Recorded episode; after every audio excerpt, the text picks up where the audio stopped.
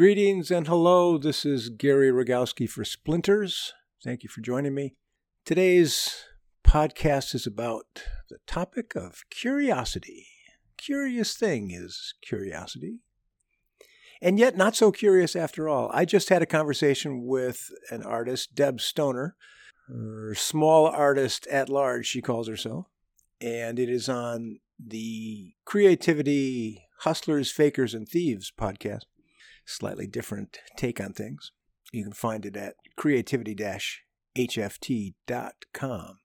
But in that chat with her, it was so interesting to hear how she would go from one medium to another and her endless curiosity pushing her forward.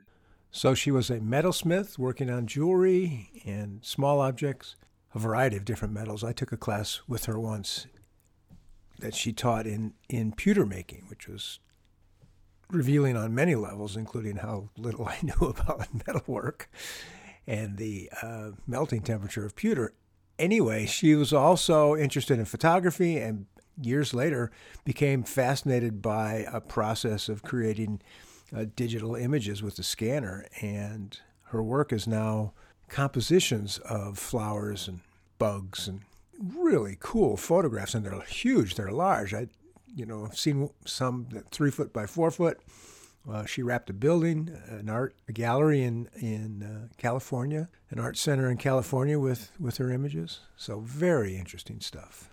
And I and I thought to myself, well, what was the? I, I must have a story about being curious. I mean, I must have something back there in my mind. And and I thought about the day I found outside my house in southeast Portland, which was a jungle. Basically, this house was a jungle and a bunch of college kids lived there and there was a band in the you know that practiced in the ground floor and i slept on the couch and i was out wandering around the house looking at stuff and uh, found this old hand plane sitting by the side of the house. It was just there on the ground. It was just sitting there. Someone had discarded it or forgotten it. I don't know. Huh. I wonder what you could do with this because I was at a, at a place with my college life where I was I was pretty burned out by it. I graduated and at my school you had to write a thesis, so I, I produced 35 pages of drivel and passed. Who knew? Who knew you could get away with that? Oh yes.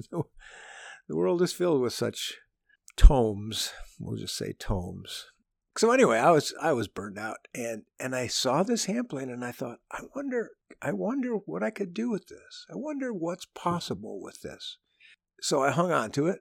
And then I left town for a while and and I recount all this in my book, Handmade, but uh, I left town for for a while and I left it with a friend, with Claudia, and uh, she hung on to it for me.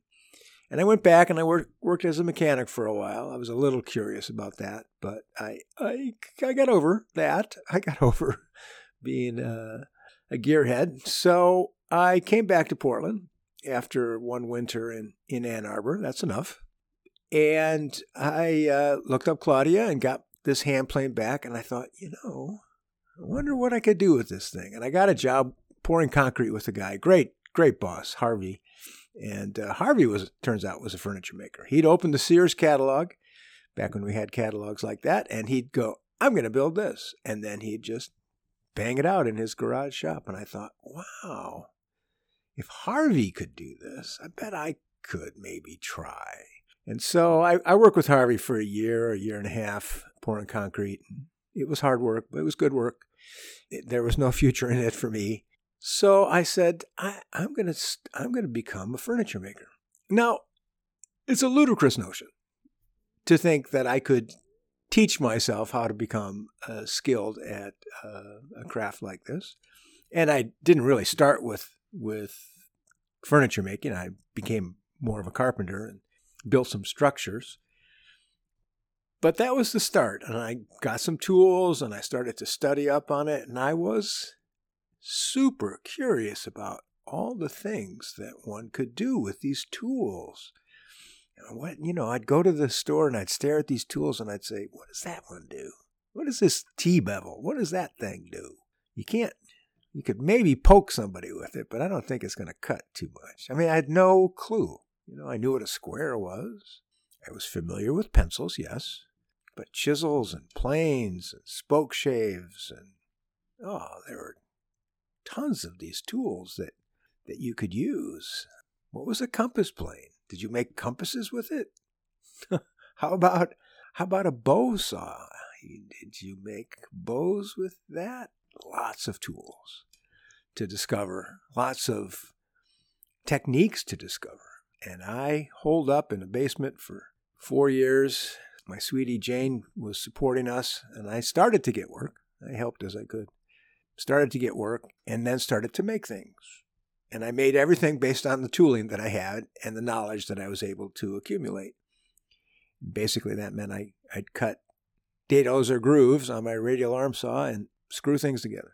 I started to knock some things out and then came up with some ideas and started to design some things. I designed a hand mirror and I was making that and uh, selling that. I designed a stool long time ago. I still have it. I first designed a stool. I was curious about, you know, seating pieces, and I first designed a stool with. Uh, let me describe this. So you have a chair or a stool, and if your legs tip out towards the front or rear, that's called rake. And if they tip out to the side, that's called splay. And most chairs show both, rake and splay. Well, I just chose rake on my three-legged stool, made of two by twos and a you know two by eight for a seat. And I put this thing together and sat on it, and just about tipped all the way over because I just had rake on it. So I learned a lesson there. And so my next one was a four-legged stool with rake and splay and compound angles, and oh my goodness, it it sent me down a a road, that's for sure. But that's what curiosity does. That's what's so fascinating about it, I think, is it will take you places you did not know existed. It will take you places that are an astonishment to you. And and foregoing that, deciding that, oh, well, I, I'm not any good at anything. I'm not good at woodworking, so I'm not going to be curious about it. Or I'm not good at music, so I'm not going to be curious about it you shut yourself off from possibility. And it's the saddest thing, I think, for, for a person not to discover what it is they're curious about. And it's different for everyone. A friend of mine, I was talking to him about this this topic and he said, "Boy, you know, you go places and you're curious about all sorts of stuff and I look at the manhole covers and I just go, yeah, it's a manhole cover. I, myself, Gary, looks at a manhole cover and goes, Look at that shape. Look what they decided to do here. Here's this opportunity that they took or didn't take, depending on which country you're in. And that's a fascination for me. I'm so curious about manhole covers and things in the street. Um, I've got a whole folder of photographs of them. They're quite revealing. And as a designer, I think it's my job to be out there looking for these things. So I'm curious about shapes and forms and proportions. And since it's a designed world, I have opportunity every day I walk out the door. The only thing I could I could say to Marty was you've got to find what it is that lights your fire. What is that thing that makes you curious? Maybe it's not manhole covers. But that's okay. I get that. It's not everyone's thing. But what if it's clouds? atmospheric conditions, the swirls of hurricanes. Do they resemble a golden spiral? Oh, mathematics, geometry, botany, the study of locomotives, bugs. These, I mean, the list goes on. And it's from these places that we get ideas.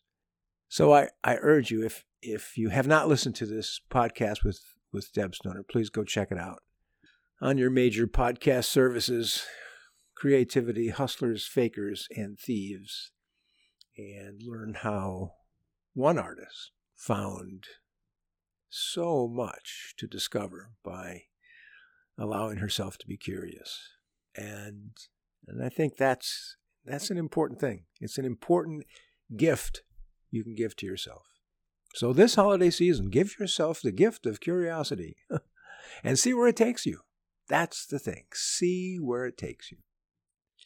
All right, I'm going on and on now. Curiosity is that, what do we call it? Trait that can become insatiable. The more you discover, the more you want to discover. I think that's one of its one of his strong suits. Once you open a door up, it refuses to be shut. And this appetite for more knowledge in a almost infinite world keeps us from going crazy, I think. Plus, it's so much fun to learn new stuff. The people who I find that are the most interested in life are always asking, What's in here? What's behind this door? What's under this rock? Try it. You might find out how much fun it really can be. Thanks very much for listening. Please support the podcast on ko-fi.com. Check out our website, northwestwoodworking.com, and creativity hft.com for our podcast with Deb Stoner on curiosity. Thanks very much for listening. Appreciate it. Take care of yourselves. Bye bye.